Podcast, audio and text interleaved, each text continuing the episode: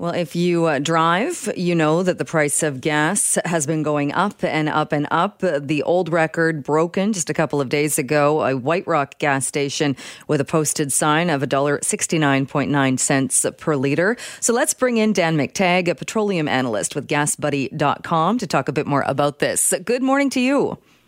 Oh, good morning, Jill. Unless, of course, you're driving today, and all stations now are moving to 169.9. Those stations at White Rock. Uh, according to my uh, our gas buddy website here, uh, some of them are dollar seventy point nine. So a whole new era when it comes to gasoline pricing across North America. Yeah, not the record that anybody wants to be breaking, especially if you're out on the road. Uh, I know you were talking about this earlier, talking about some of the refineries and maintenance happening because in California as well, there have been huge increases uh, in the prices. Is it because of that maintenance at this point? Uh, it was the original part was maintenance. The other factor that has made things very complicated has uh, been uh, no fewer than five U.S. refineries uh, on the West Coast now uh, going into unexpected, uh, unplanned maintenance. They've had issues, and it's uh, not just caused a, a problem for us in terms of compounding the problem we, we saw originally uh, back at the I'd say the middle of March when uh, Cherry Point, BP Cherry Point's uh, refinery went down for uh, extended uh, maintenance. Not all units, but some of them. That uh, really created a supply crunch throughout the entire Pacific coast of uh, the U.S. and Canada. Of course, here in Vancouver, we have uh, a chronic problem. We have at any given time, we're scrambling to uh, meet our needs. We have a plugged Trans Mountain pipeline with no more capacity. Uh, we have uh, American refiners who have options in terms of where they can sell their gasoline, especially into the very lucrative California market. And of course, we have a very small uh, Parkland refinery, formerly Chevron, uh, which uh, does not produce much more than a third of the uh, the domestic or the needs we have here in the Lower Mainland and Vancouver Island. Uh, you had mentioned earlier, I, I, know, saying that there might be some relief on the way come uh, around Wednesday. Is that still the case? Are we able to, to tell that far ahead? Yeah, Jill, what I was looking at was the uh, BP's refinery uh, was supposed to come out of maintenance by the 13th. So uh, we should have, since yesterday, the indication, which probably won't be made public until tomorrow, uh, as to whether or not they've been able to complete their rather lengthy maintenance schedule. Uh, if that is the case, then that might take a little bit of pressure off. The second factor was I saw about a nine cent a gallon drop uh, in the Los Angeles spot market for cash prices for gasoline. Now that might have been profit taking. It might have also been some uh, movers there uh, who were uh, basically uh, finding a little bit of extra spare fuel here and there. But I don't think I'm going to really know until at least Tuesday uh, where we'll wind up for the Easter long weekend. Uh, but you know the fact that we're here at a dollar, what is it, in, for all intents and purposes, a dollar seventy a liter, which is about forty cents a liter higher than what we were, say, at the beginning of February uh, is um, is having obviously rippling effects throughout the local economy. Uh, indeed, because it gets passed on. It's not just the price at the pump; it's uh, everything uh, suddenly becomes a bit more expensive, or can. Uh, there's been a lot of talk about uh, the government doing something, our provincial government doing something to help ease the pain at the pump. the premier has come back and said it's not all taxes. he said that the companies are price gouging. is there truth to that? Well, I, I think he's changed his tune a little bit because I think uh, someone's actually taken the time uh, to show him what's happened on the market. And if you look at the Pacific Northwest market, um, which is 244, 245 a gallon, and say you go back to I don't know uh, the beginning of March when it was only uh, a dollar forty nine, that's almost a dollar uh, a gallon increase. Works out to about 30, 35 cents. Uh, I think the premium is vulnerable on a couple of fronts. One, uh, he has compounded the problem as you know as small as he may be. He tried to mitigate it, uh, having increased the carbon tax, which now sits at 9.33 cents a liter, and having spent a considerable amount of his political capital blocking a pipeline that would have actually brought in more gasoline. I want to re-strike that, to emphasize that, because I know a lot of people think the expansion is just about building a new pipeline that's going to send, uh, to use the uh, the words dilbit, overseas. Uh, in fact, it'll go to California and a lot more to Washington State. There is the existing Trans Mountain Pipeline, which would be increased. Uh, its capacity would increase 50,000 barrels a day, and that cannot be heavy oil. It has to be light fuels or light oil. So if you think about it, um, that terminus, that, that where that oil comes from, where that gasoline comes from, is uh, Edmonton, whose wholesale prices today are about 83 cents a liter when ours are $1.05 ex tax. So, yes, uh, a premier that has blocked a pipeline that could, for all intents and purposes, already be near completion, especially when it comes to the existing Trans Mountain pipeline increasing by 50,000 barrels a day. Uh, he has no one to blame but himself here.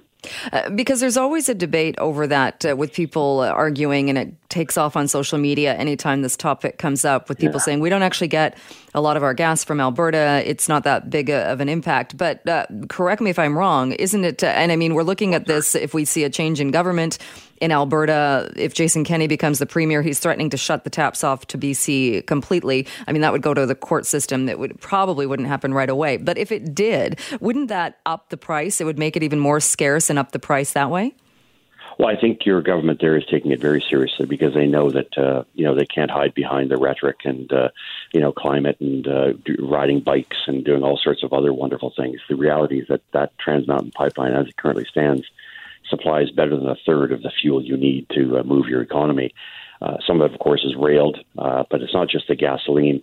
The Parkland refinery relies to a large extent on that oil. Now, having said that, are there alternatives?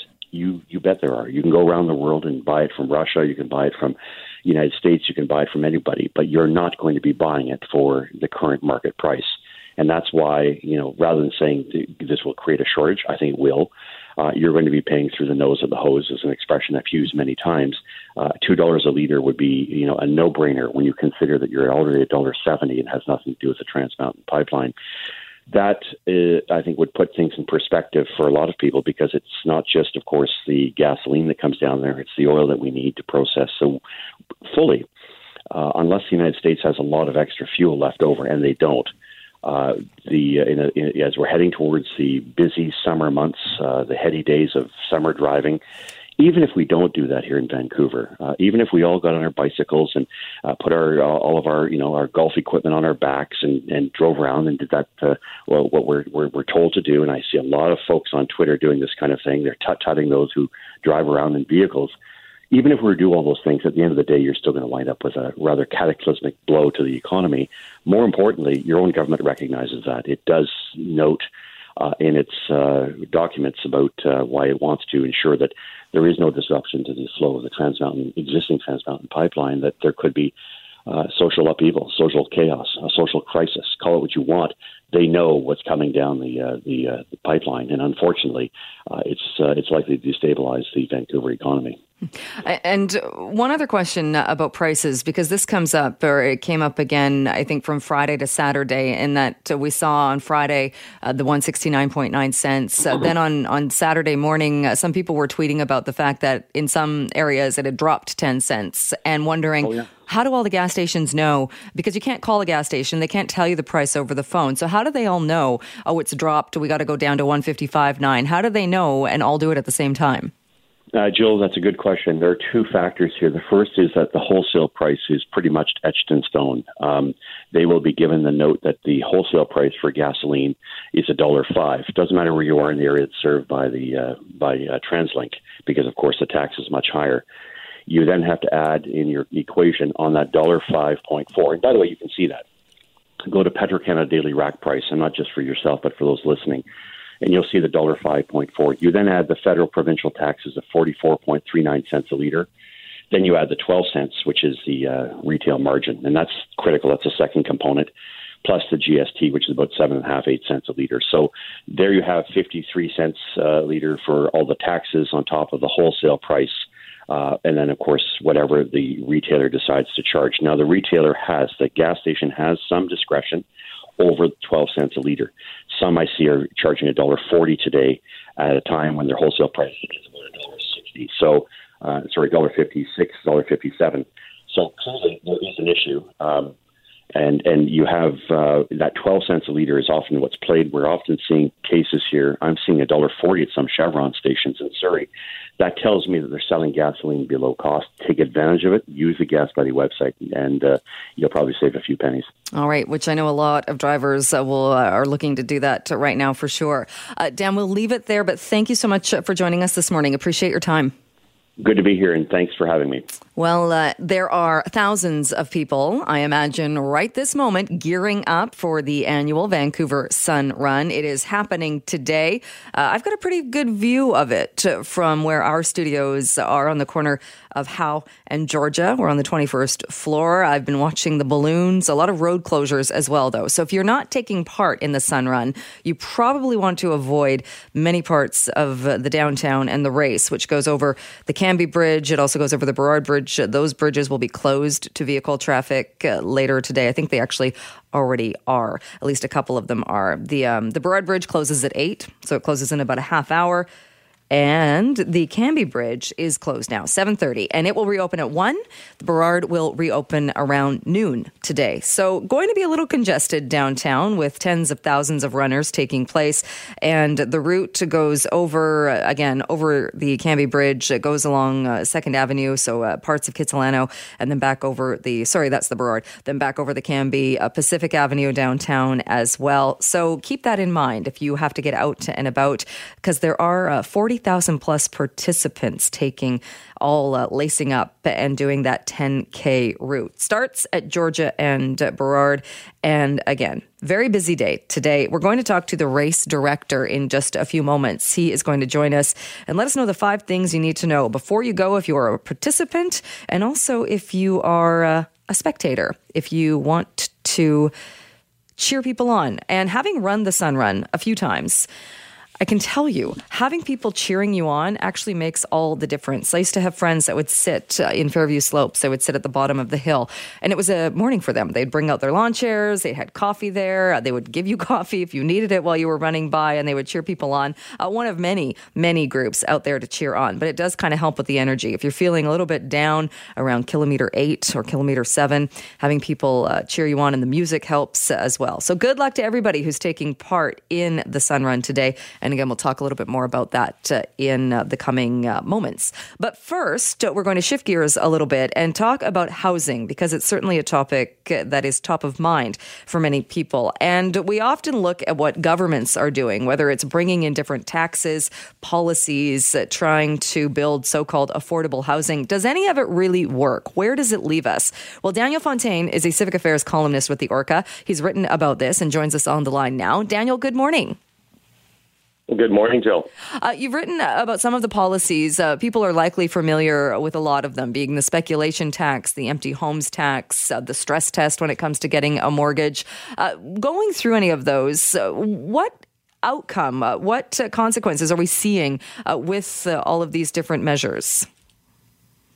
Well, I guess uh, my column, uh, just to give you a, a, little fun story with this, I submitted it to uh, to my editor, and I had the headline on it the intended consequences of some of the policies that we're, uh, you know, imposing to try to get a, a handle and try to increase affordable housing. And he wrote back to me and said, "I think you meant unintended consequences." And I said, "No, actually, I meant intended consequences." Because there are a number of policies that are being implemented now uh, in the province, which are, and we don't talk about this actually quite openly, but they're intended to actually lower the value of people's single-family homes and condos. That's the intention of them. It's we talk about it in the context of affordable housing, but things like the speculation tax um, that we've got now at the province, uh, which imposes an additional tax burden for those who are deemed to be speculators. We have the vacancy tax as well provincially. We have a vacancy tax now in Vancouver.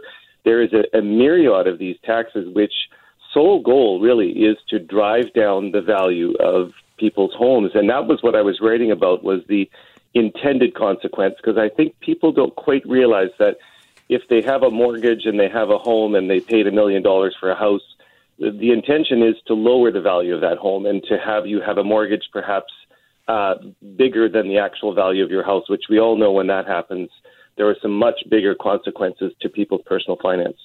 And do you think it is actually having that impact? If we in that we have seen uh, the the values mm. drop in some areas, but but not everywhere.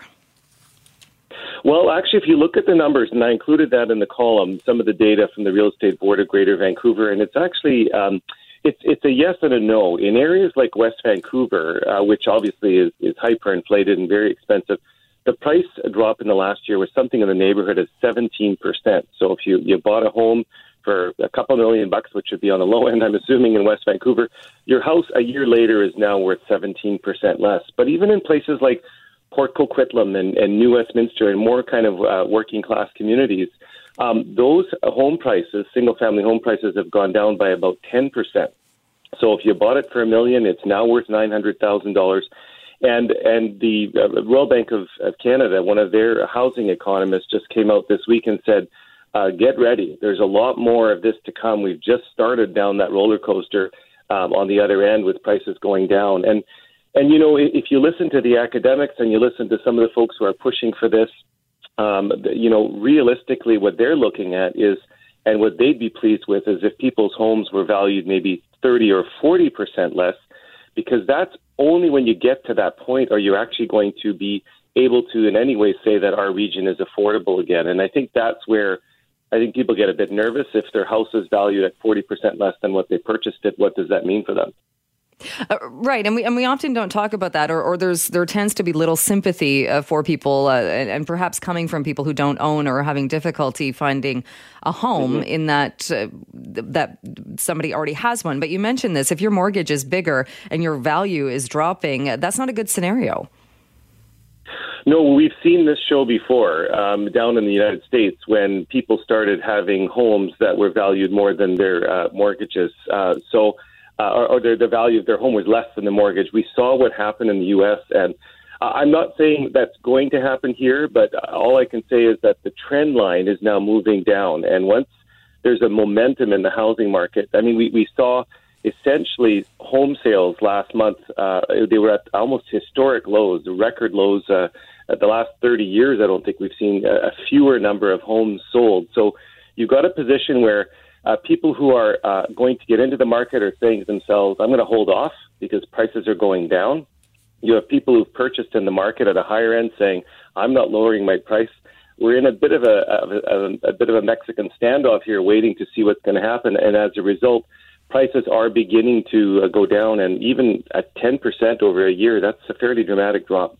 Uh, it is definitely. Uh, you mentioned this in the column as well, though, and and I suppose it, it depends what happens next if those uh, prices continue to drop. Because if not, it it gets us to a scenario like you said, where West Vancouver has had a huge hit. Uh, the the mansions have come down in price, mm-hmm. but that doesn't make things affordable for people. That's not. I, I would assume that's not uh, the outcome that the government was looking for with these measures. Well, I certainly hope the intended consequence was not to make mansions more affordable in West Vancouver, because if that is the case, they've, they've done a great job. Uh, they've actually made mansions much more affordable, uh, and I'm putting that in quotes. Uh, what's interesting is that uh, I was looking and analyzing as well the condo prices, and, and interestingly, on the lower end of the market, where people would be able to come in, um, the condo prices have not fallen anywhere near what they've been falling, uh, for example, by way of, of house prices. And then at the same time, we have uh, measures being put in. Uh, the federal government put in stricter mortgage uh, rules, which mean that means that fewer people can actually uh, get in. So you're seeing this scenario where government's imposing all these policies, and yet at the lower end of the market, where you would hope people would be able to find more affordable housing, either they're being cut out because they can't get a mortgage, or they're finding that the prices aren't falling as, as quickly as they would like to. So I'm not sure whether or not, uh, you know, I guess at the end of the day, if government continues to implement policies that drive down, you know, uh, kind of middle and higher income uh, or higher level price houses, perhaps that will trickle down to the lower end. But I'm not convinced that that's going to happen uh, as quickly as people would like. Uh, because even if we if we continue or the government continues with these types of taxes and continues continues doing things with the purpose of driving down the value, haven't we always been told that uh, there's a reason why real estate is so expensive in Vancouver? It's a beautiful place. There's only mm-hmm. so much land. It's not expanding, and uh, that's why mm-hmm. for, for, part of the reason why it uh, stays so expensive. Absolutely, and and I think you know part of the part of my concern with this is that government is really focusing on the demand side. So they are they're absolutely looking at trying to drive down demand, which which many would argue is is probably not a bad thing uh, because it obviously does play into the whole supply demand uh, kind of uh, ecosystem. But we've also got to look at supply as well, and, and like you said, we only have so much land in this region, and we have to find ways of being able to to you know put more people within the region at an affordable cost. and we have to look at supply mechanisms as well. And if you listen to um, uh, some of the folks out there who are talking about this, who are actually trying to build that affordable housing, they're saying that the permitting time can take longer than actually constructing the buildings. I mean, it's just become insane in terms of the amount of the regulatory framework and the costs and the added burden and financial, uh, you know, uh, costs that go into actually building a, a condominium. So I think we have to look at both things, and I could, I think that's kind of what I was trying to go with my column is we could try on strictly doing it on the demand side, which we're doing, but we also have to look at supply as well. All right. Uh, the column is uh, at theorca.ca. Daniel, thanks so much for your time today. Thanks for having me on, Jill. Tens of thousands of runners will be taking part in the Vancouver Sun Run this morning. Uh, outside our studios, we can see balloons, we can see the setup, hear the music. Uh, Tim Hopkins is the Vancouver Sun Run race director, and he joins us on the line now. Good morning. Good morning. A busy morning uh, today. Uh, so tell us what's happening right now and what uh, people need to know if they're just getting to the area. Uh, well, best way to come downtown is obviously by transit. Uh, there's uh, full West Coast Express coming in this morning, Seabus, SkyTrain, Canada Line. everybody's operating at max capacity and the easiest way to get downtown. but runners are all starting to arrive now. Uh, obviously, uh, we've got a Shaw Mini Sun Run start at 8 o'clock this morning in about uh, 12 minutes. And then we have our main event uh, that starts at 8.40 with our wheelchair athletes, our women's uh, elite start at 8.50, and then our uh, men's elite start at 9. And then the masses are um, basically uh, following in after that. It takes about an hour and a half for uh, everyone to uh, cross the start line. I remember doing it one year, and I hadn't even crossed the start line yet, and people had already finished the race. Um, yeah, well, it takes it, it does take a while. You know, it's just what do we say? Take your time, enjoy the music. There's bands along the start. There's lots to see, and uh, and have fun. Uh, exactly. That's the number one thing to, to have fun uh, out there. Nice weather so far this morning. It's not uh, pouring rain or anything like that. Uh, do you know how many people are taking part today? Uh, we're over 43,000. Probably, uh, I think the final total we'll know uh, in about an hour, but uh, 43,300 and something was the last count that I heard, uh, which is uh, our largest number since uh, 2014. Wow, very, very nice. Um, and people can as well, if you're uh, warming up and you've got a jacket or something that uh, you're not uh, too attached to, uh, you can leave that, can't you? Or people can leave that uh, for for um, uh, for clothing to be donated. Yes, we've got the Salvation Army on site, and uh, it's quite uh, interesting to watch as the sea of clothing gets uh, thrown off to the sides, and the Salvation Army uh, volunteers come along uh, and pick it all up, and gets laundered and then put out to their different programs around uh, Metro Vancouver. Oh, very nice. And as far as safety, uh, as we want people, uh, it, it is a busy, as you said, more than 43,000 people will be running. Um, and are people pretty good about uh, if people are slowing down or stopping to walk, getting out of the way and, and not uh, getting injured, that kind of thing?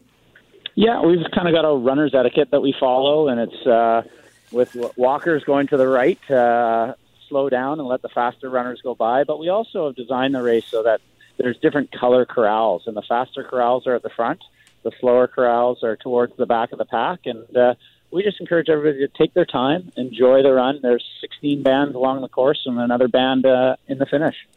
And what is it about this race? Do you think is it the the weather, the route to being a really pretty route, or what is it that attracts so many people? Well, it's been part of Vancouver now for 35 years. Uh, we've had over a million individual runners since the inception of the race, and uh, it's almost like it's uh, the kickoff to the spring season every year. Um, we've had uh, amazing support from the Vancouver Sun, our presenting sponsor Ford. They're out there talking up uh, the event from uh, beginning of December right through until race day. And for spectators, so is there a best place? Uh, do you think, or, or the, the, do you suggest, as far as on the route, to, for the best place to view the race? Uh, well, we cross both the Burrard Bridge and the Cambie Street Bridge.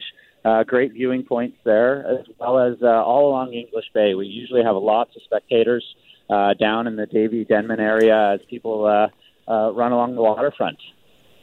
All right. And as far as registration, if someone's hearing this just now and thinking, "Oh, that sounds like fun," um, they're probably out of luck. It's not. They can't register today, can they? Uh, they can't register today. We do uh, open registration November first uh, in the fall. All right. And uh, what about the after party? What happens when people finish the race? Uh, BC Place Stadium. We've got uh, bands inside. We've got uh, food, drinks. Uh, all of our sponsors are giving out product and uh, great entertainment on the stage. We also do our awards and just an opportunity to come inside the stadium, warm up, and uh, have some good uh, memories of the run al- along uh, Vancouver streets. And you might not know this. Uh, do you know what the, the record is or the fastest uh, the race has ever been completed?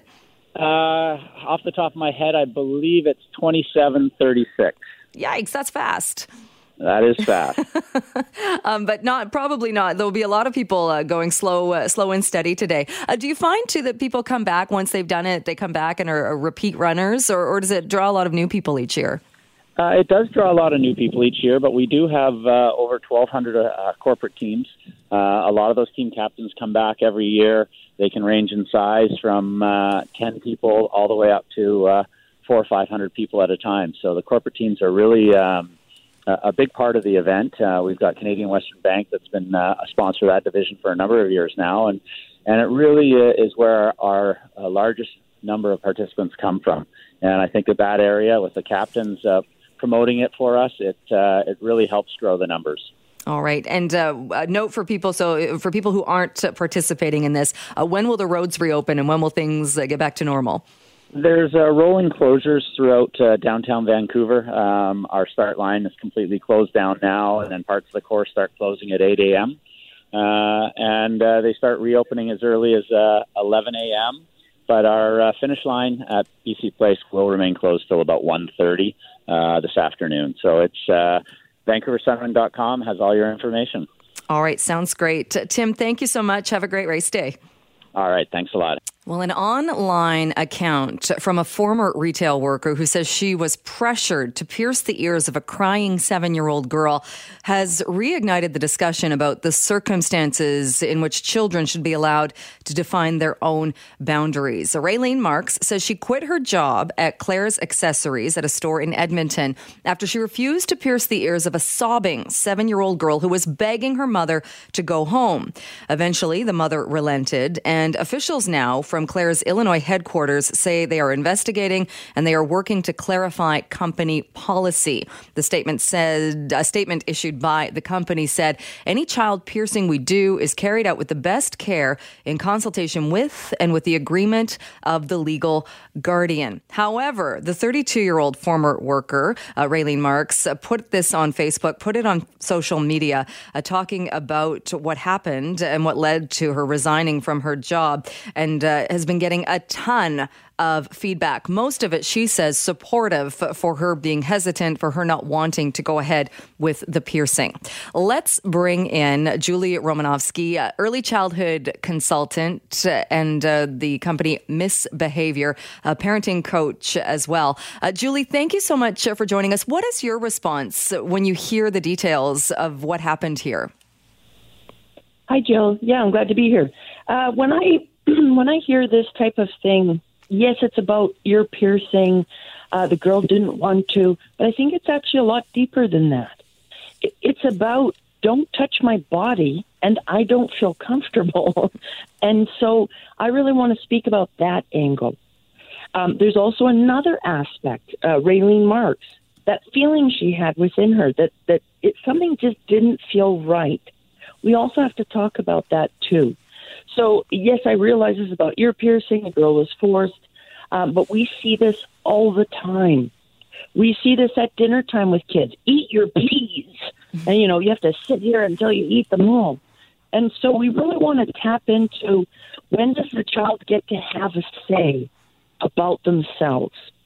We're from generations to generations, we've been used to parents controlling their children. That was the norm. Well, that has changed now that no longer works. Um, and if you do get any kind of, uh, you know, response from controlling a child, uh, it's short term and it'll have very bad long term effects. We need to start empowering children and teaching them the skills to govern themselves. That's the definition of autonomy.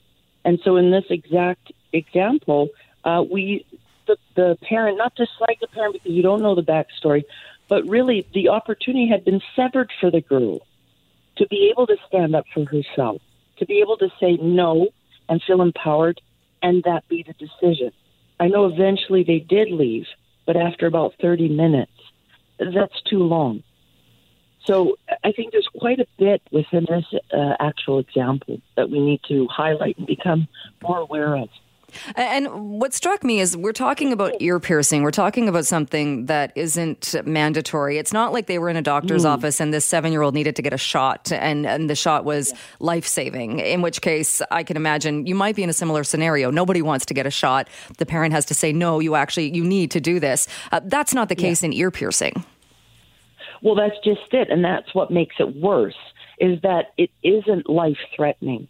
Um, so I mean that it's being forced for something that really won't matter in the end. And so I, that's the part I want to talk about is to highlight for parents to try and step away from controlling the child and rather control the situation and yourself. And so we need to start building these skills in our children and more like more so in girls. So now looking, you know, at myself as as a 40 something, uh, I'm just learning about personal boundaries and uh, expressing my feelings and putting my foot down and saying, no, that doesn't feel right. That's not good for me in my life. And so I really want to make sure our young children are having these skills built at the earliest of ages, as well as having opportunities to exercise and practice this. It's critical because these aren't just you know children. This is just not a seven year old. She's going to grow up and she's going to become an adult, and that we have to look at is how are these skills going to translate into real life in adulthood. And is it different as well in this case? Because we're talking about a seven year old. This isn't a teenager who maybe wanted to get her ears pierced and then was backing out at the last minute. Mm-hmm. This is a seven year old child. Uh, exactly but yet being seven still probably has and what sounds like in the in the news article uh, a voice and a clear communication saying no uh, i want to go home i want to go home. Uh, we don't wait a half an hour of, of pleading and begging. We go immediately. And another thing too i want to add in and i don't know this part about this situation because it wasn't spoken about but before we even go into ear piercing talk about the different things that might happen, the different scenarios, the different choices. If you don't feel good, if you don't like it, we'll do this. If you do want to go ahead, then you know we'll do that. But giving children choices within situations as much as possible, and then being able to back out. I find that is really not offered to most people, which is when I make a decision, and at this point, when I'm feeling good and, and I'm not even in the situation, yeah, let's go for it. Let's let's do that. But then when I'm in the situation, I, I don't have a back out plan. And a lot of people say, "Well, you made the decision. You, you have to do it now." And I'm I have a hard time with that. Yes, I made the decision, but the circumstances have changed. My body is telling me something. I, I got new information or whatever it is. We should always be allowed to have a back out plan um, and honor those feelings. And the one thing I liked about um, Raylene Marks was she honored that feeling she had inside of her gut. Something just didn't feel right, and we need to um, ex- become uh, more aware of that type of thing too, and promote that. That's what it's about. Right. Would you say that that, that Raylene Marks handled the situation uh, the best way she could? Absolutely. Although she waited 30 minutes, I probably wouldn't have waited that long. That's a long time when you think about if a child screaming for the entire time. yeah, I, I, wouldn't have waited that long. But no, I thought what she did was was uh, right on right on spot there because uh, she put her foot down, and you know she probably realized her job was at stake, as well as criticism and judgment she's gotten a lot of praise and support, but I'm sure she's also gotten a lot of judgment, and and that's unfortunate. But I want to highlight what she did. She not only honored herself, like her feeling and that gut feeling that didn't feel right. She honored a child. To me, that's that's priceless. And just one more question. We've got about a minute and a half left. Is it different too because we're talking about something that causes pain and again is not a necessity in life? It's ear piercing. Uh, you mentioned the whole the eat your peas. Uh, I would imagine uh, you, you, can't if if a seven year old's a picky eater or doesn't want to go to kindergarten or a grade one. It's difficult to reason with a, a seven year old. There are going to be times when a parent is going to want to lay down the law and say, "End of discussion. This is happening." That's just it, and it really depends on the situation. I'm not saying, hey, it's a free for all. Tell let your kids tell you what to do. Absolutely not. I'm a big advocate, and the the one-on-one coaching I do, the work, the main work we do is clear expectations. Anyone who knows me knows that I talk about clear expectations and boundaries. That's the governing law, so to speak. That's what is going to control everyone involved and the situation in a healthy, appropriate, and respectful manner. And so it takes the ease off the parent and it doesn't get us trapped into those, well, you have to, and I'm going to make you. Um, so talking about boundaries and bringing those up, um, that's huge. And we're not doing enough of it because there's physical boundaries, there's emotional boundaries. But uh, talking to a child about making wise choices, eating your peas, I'd never force a kid to sit there for two, three hours to eat their peas because that was what was on your plate. But I'm also making sure that the fruits and vegetables in you know are getting into the child throughout the day so that the peas thing isn't a big issue. Uh-uh. So uh. there's a lot there to be discussed as well. But I think the takeaway for today is very much honor what a child is feeling, especially if it's that upsetting. That can really lead down the path of trauma.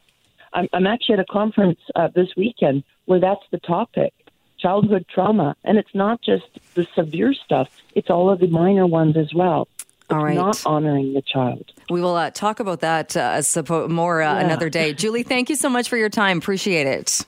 Thanks, Jill. Have a great day. We are continuing uh, to go through the BC Book Prize nominees, and we are shifting a little bit this year. We normally do the fiction category. This year, we are doing the nonfiction category. And in this second week of taking a look at the nominated books, we are talking about A Matter of Confidence. And I know a lot of our listeners have read this book. Uh, joining me on the line are the authors, Rob Shaw and Richard Zussman. Thanks, both of you, for being with us this morning. Good morning. Good morning, Joe. Good morning. Who did more work on the book? Rob. no, it was different kinds of work. It was different. We did. Uh, Richard tells this story of like, you know, he had this idea to do this book, and a lot of people kind of thought, "Oh man, who's going to read a BC politics book? Like, is that really something we want to spend our time on?" But he dug around and got a bunch of interesting stuff, and I kind of took the lead on the writing, and it, it worked out. Uh, and who came up with the, the uh, title? Lisa, my wife Lisa did. So uh, former CKNW reporter Lisa used was the one that came up with it. Uh, it's a matter of contention in our household because we don't mention it in the book that she came up with the title. So hopefully there'll be a, a second book and we can correct the record if uh, somehow Rob and I can if if the political players in this province come up with something compelling enough for another book uh, then we can correct the record on that one. All right. And Richard, uh, so we'll give Lisa full credit for the title. Uh, walk us through, for people that haven't read it, uh, we know it's about BC politics. How did you decide where to have the starting point of the book and what stories to include? Yeah, Joe, it was a, it was a tough decision at the beginning around timing because – you can look at it in different chunks, obviously. The BC Liberal reign in this province started in 2001 with Gordon Campbell, uh, and he served for three terms. And then there was that transition of power to Christy Clark when Campbell left following the HST debacle.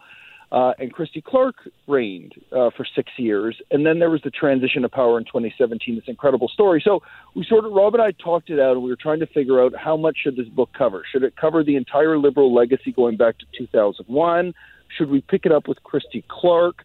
Or should we just focus at that point in the last year, which was basically the build up to the 2017 election, that election, the negotiations, and then the change of power leading to that confidence vote?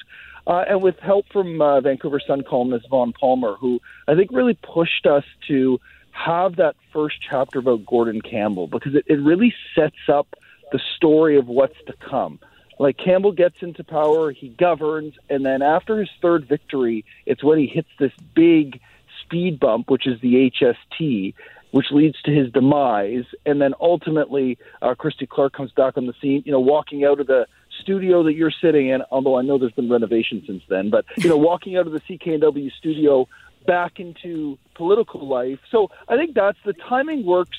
We wanted to tell the story of those three premiers, Campbell, Clark, and Horgan, uh, and also sort of set up, you know, the the what led to Christy Clark being in power, how did she govern, and then ultimately how did she fall. All right. Uh, it's still the same chair. The uh, Reno budget fell, uh, was done before the chairs got replaced. Uh, so, Rob, pick it up from there because, as you said, you you took on uh, the the writing aspect of this. I think some people might say uh, in BC politics there have been some stories so crazy they might seem like fiction. How were you able to then take all of this and write it down and make it clearly people are enjoying it and make it something that that people could relate to? Yeah, well, we started pretty early uh, realizing we didn't want to write a history textbook. You know, I mean, there's different ways you can go about chronicling events in, uh, you know, in BC, and one is kind of a footnoted, you know, dense kind of like uh, academic textbook. And we just thought, I mean, if you start at the HST, this incredible citizen uprising like that we've never seen in the province, and you go through Christy Clark and this crazy LNG, the election that we didn't, no one thought she was going to win and then to this virtual tie um, in the last election and all the crazy kind of historic uh, things that happened. It's like a great nonfiction read, you know. I mean, it's got a compelling narrative of its own. It's full of all sorts of twists and turns and drama, and we just kind of leaned into that because, um, you know, I think uh, both as journalists, there's this tendency probably to to maybe kind of slow it down and write in our traditional way, and we just thought let's just kick this up a notch. And hopefully you know we both noticed when we were covering the last election and the fallout from it there was this incredible interest in politics briefly from people who aren't normally normally interested in it uh, with the you know with the confidence vote and the fall of the government and all this stuff. And we thought let's aim the book at them. So if you got really interested in politics recently because of everything that happened why don't we take you back a few years and take you all the way through the story. And so we tried to make it conversational, lots of characters, um, you know, and, and it, I think it's accessible enough that if you don't know anything about politics, hopefully you enjoy reading it as well. Well, and, and I think that's part of the reason why it works too. And I was comparing it a bit to if, if people are reading books about the Trump administration, when all of those books were coming out, the players were changing so quickly that before you finished reading the book, half the people mentioned in the book were gone. Whereas right. this, I mean, some of the players are gone, but it's still, uh, many of them are still there, and you can still, you know, turn on the news at night and see them and see what's happening now. Yeah, and I think that's part of what makes this interesting to people is we start to learn who John Horgan is and you start to see the decisions he makes, we hope that you can pick up this book and have an understanding of where he came from. And it may help predict what issues are important to him and what he prioritizes and what he feels was not dealt with properly. You know, back to the question you asked earlier, Jill, around, you know, how we choose what goes into the book. A lot of it was we were really fortunate that people were willing to tell their stories. And as you mentioned, some of them are out of politics, some are in, still in politics we found a really great mix of people who wanted to help tell the story, and we're really thankful for uh, the political leaders, John Horgan and Christy Clark especially, for allowing a lot of access to their staff to tell their stories, and for Christy Clark, her former staff, to tell those stories and help shape you know the narrative and, and tell some of those exciting stories Rob was mentioning. And you know, I remember sitting down for some of these interviews, and you know, Rob and I have covered politics for a while now, and there were lots of stories people were telling us that we had never heard of, uh, that we had no uh, sense was were even happening, and then also these rumors that we had long heard uh, either get confirmed or denied. So that part was really fun, and that's what gets included in the books were those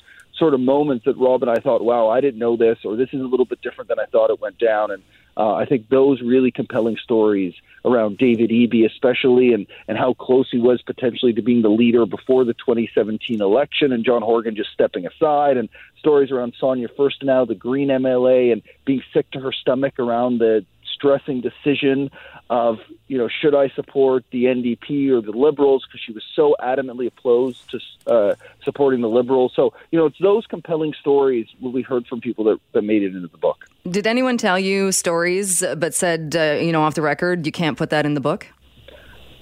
No, I think uh, we we did the, the style of the book is such that um, we interviewed everyone on what we call kind of background, which is we comp- it's kind of like building this tower. You know, we got everybody's stories uh, from all over the place, um, and then we just kind of looked to see who we trusted and where they overlapped and how many people in each room we could get to confirm it. And I think people were pretty aware at the time that um, you know when we were talking to them, we were gathering lots of material. They were they were kind of getting some stuff off their chest. So there wasn't anyone who said to us, um, "Hey, I got this great story to tell you, but you can't put it in the book," because at that point we're not really interested in talking to them. so everything everything we got is in there. I would say you know it was such an interesting time because when we were writing this, Christy Clark had just fallen and John Horgan was just premier. We're talking like in the weeks of kind of post transition, and there were some raw emotions, some anger, some resentment,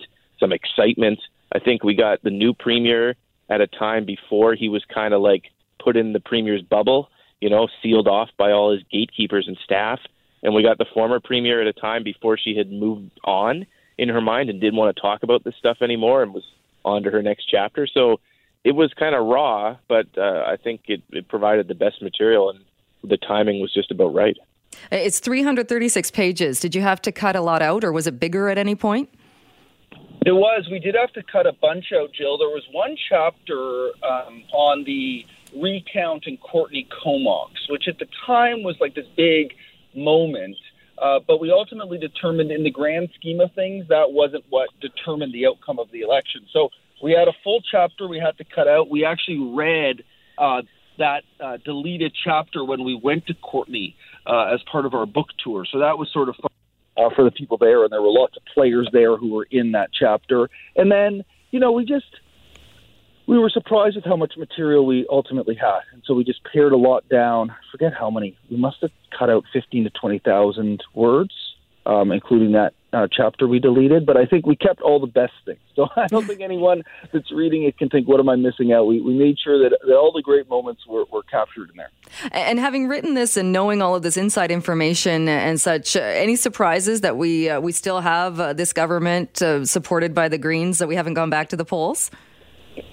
Well, uh, well yeah, I mean, we do kind of, I think as we cover politics now, we do sort of look back at some of the stuff in the book around the negotiations and we think, huh, you know, like had the Greens known they were signing on to a deal with an NDP party that was going to proceed with LNG and approve the C Dam, um, uh, you know, you kind of wonder. You look at how important those things were as we chronicled in the book, like how key some items were. Um, and I, but I still think the outcome would have been the same because – we get into just some of the, I think the public's visceral reaction to Christy Clark, how polarizing she became, how for some people around the negotiating table, like Sonia Furstenau, she was just kryptonite. Uh, and so, despite how rocky, maybe in some ways, that relationship between the Greens and NDP has become, um, probably we, you know you would have had that same outcome, despite all the things that we know now. And uh, you guys clearly still get along. Uh, any plans to write another book together? It just depends, like I was saying at the beginning, Joe. Like if there is something worth writing about, I think it would be fun to do it again. Like it, we we've been so, and you know, thank you to the listeners. It's been so amazing the support that people have given us uh, throughout this process. And you know, it was a national bestseller when it came out, and it's really exciting to be nominated for this award, a real honor. And so, you know, we we like telling these stories, and if people want to read them, then we'd be happy to tell it. But the politicians need to give us something exciting to write about. very, very true. And not to go fully down this path, but Richard, I mean, you uh, ultimately lost the job you had at the time because you wrote the book. Uh, had you known that going in, you might not have done it. But Jill, you and I get to be colleagues now. exactly. What's wrong with that? and, and, the, and the team at Global BC has been so incredible to me. So it's been amazing. It's been a fun year and a bit. Uh, that part was uh, up and down and rocky, but it's amazing now, and it's amazing being part of the Global BC team. And and you know, as you know, it's in the CKNW team and the Global News team. It's just a incredible uh, team, and, and it's been really, really fun being part of that for the all last right, little all right, bit. cut it out. The bosses don't listen on weekends. oh, we won some awards last weekend, Jill, so it's been pretty good. Uh, just kidding. All right. Well, Rob and Richard, thank you both so much, and uh, great to have you on to talk about this. And congratulations on the nomination. Thanks, Jill. Thanks, Jill. 911. 911. 911. What's your emergency? Ah, I'm on a cruise ship. Ah, there was an explosion. Oh my God, the ship is sinking. I can't get out. There's water everywhere. We're going down. I've got a lock on your location. Stay with me. Hurry, hurry. Hello? Are you there? Help is on the way. Angela Bassett and Peter Krause return in an all-new season of 911 on a new night. Thursday, March 14th on Global. Stream on Stack TV.